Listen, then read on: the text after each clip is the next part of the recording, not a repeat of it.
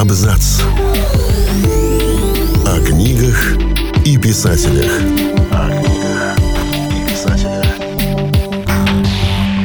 Всем привет, я Олег Булдаков, и сегодня я расскажу вам о 4 неожиданных страшных книгах. Мы собрали для вас несколько произведений русской литературы, предлагающих неожиданный взгляд на то, что может пугать и тревожить, без привычных вампиров, пришельцев и мертвецов. Один из талантливейших русских новеллистов Антоний Погорельский практически забыт современным читателем. Для кого-то он так и остался дядей Алексея Толстого и автором культовой сказки «Черная курица» или «Подземные жители». Однако, если внимательно изучить наследие Погорельского, то можно обнаружить с десяток малоизвестных шедевров.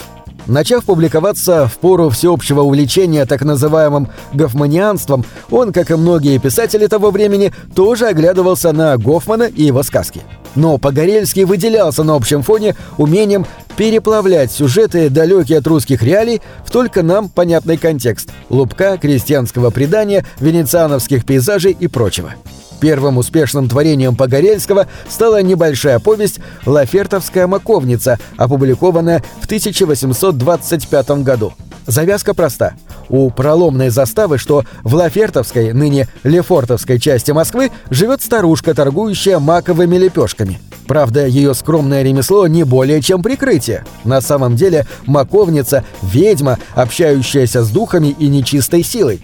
Зная об этом, соседи стараются вести себя с ней осторожно, чтобы не навлечь проклятие. Но один излишне благородный почтальон, Ануфрич, решается все-таки поговорить с маковницей о ее тайне и просит перестать колдовать. Это приводит старуху в бешенство. Начинается череда тайных проклятий. Семейство Ануфрича преследует невзгоды, разрешить которые может только наложившая их ведунья. Этот сюжет вырастает в полноценный мистический триллер с богатым антуражем и увлекательным слогом. Тема возмездия, принципиально важная для русской готической истории, вспомните «Страшную месть» Гоголя или «Пиковую даму» Пушкина, подана здесь под необычным ракурсом. Противостояние обычных людей и тайных сил вызывает смех так же сильно, как и тревожит. Сам Пушкин, прочитавший повесть в год выхода, отозвался на нее восторженным письмом к брату. «Душа моя, что за прелесть, бабушкин кот!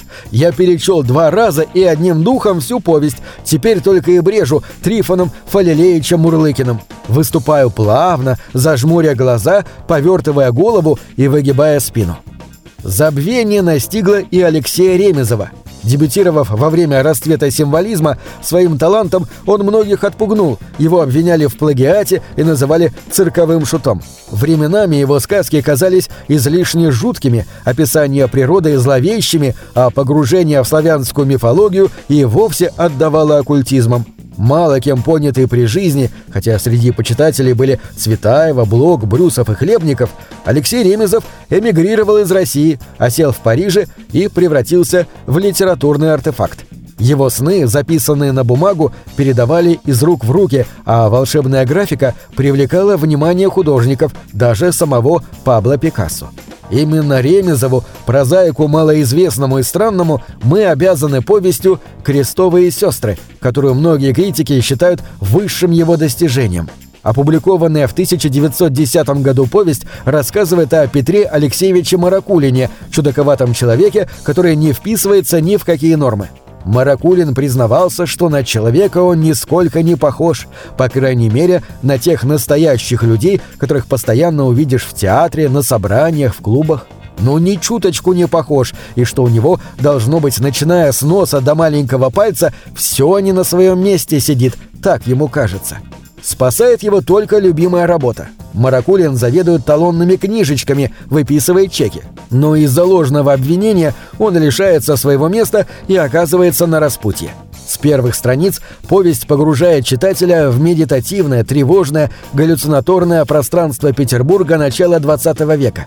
Вынужденный искать работу и жилье, Маракулин поселяется в доме напротив Обуховской больницы, где всегда виден алый, кровавый крест больничных сестер.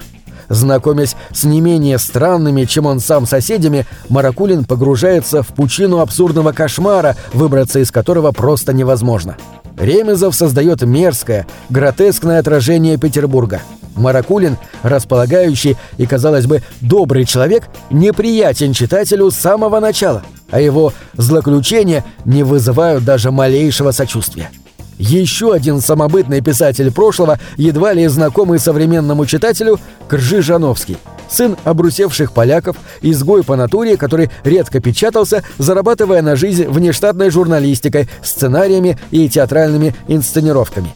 Его называли и русским Борхесом, и новым Перуцем, но все эти сравнения не делали чести уникальной личности Кржижановского. Большая часть его сочинений, за исключением пары-тройки повестей, это короткие рассказы с обязательным фантастическим допущением. «Квадратурин» — один из таких рассказов. Бедный, одинокий Сутулин живет в спичечном коробке. По крайней мере, так его комнату характеризует безымянный гражданин, заявившийся к нему в гости посреди бела дня. Человек оказывается представителем некой иностранной фирмы, производящей средства для расширения комнат. Выглядят они как обыкновенные тюбики с краской. Проинформировав Сутулина о назначении средства, незнакомец оставляет ему один тюбик квадратурина бесплатно, только для рекламы, и торопливо удаляется. Озадаченный Сутулин решает испробовать полученное, но в процессе роняет тюбик на пол и оставляет крупное пятно посередине комнаты. Уже на следующее утро помещение, где живет Сутулин, становится значительно больше. Герой радуется, не веря своим глазам, но вскоре радость сменяется ужасом. Эффект от квадратурина не заканчивается. Похожий на эпизод сериала «Черное зеркало» рассказ Кржижановского способен искренне напугать по многим причинам. Во-первых, своим неумолимо мрачнеющим сюжетом. Во-вторых, отстраненным авторским слогом, с точностью демонстрирующим разложение человеческой психики. В-третьих, ошеломляющими финальными строчками. Булгаков завоевал себе вечную славу особым взглядом на тайные силы, влияющие на человеческую жизнь. Такой зловещей силой у Булгакова каждый раз оказывается нечто новое – то война, то любовь, то искусство. В повести «Дьяволиада», опубликованной в 1924 году, классический маленький человек оказывается жертвой советской номенклатуры, чем-то схожей с царством дьявола. Делопроизводитель Коротков, уволенный с поста, пытается противостоять напору вселенского ужаса и спастись от уготованной ему участи. Очевидно, что спастись у Короткова не получится, но это в «Дьяволиаде» и не главное. Куда важнее для читателя разглядеть процесс исчезновения человека, его вычеркнутость из любых дел, ненужность реальному миру. Зловещими посредниками между жизнью и смертью оказываются жуткие близнецы. И мы, читатели, вместе с Коротковым пытаемся сбежать из-под их надзора. Повесть Булгакова нарочито абсурдна и груба. Читать ее крайне нелегко. Однако именно так классик достигает ошеломляющего послевкусия, в сравнении с которым даже самые зловещие творения Кафки могут показаться детской фантазией. Страх пополз через черные окна в комнату, и Коротков, стараясь не глядеть в них, закрыл их шторами. На этом все. Читайте хорошие книги.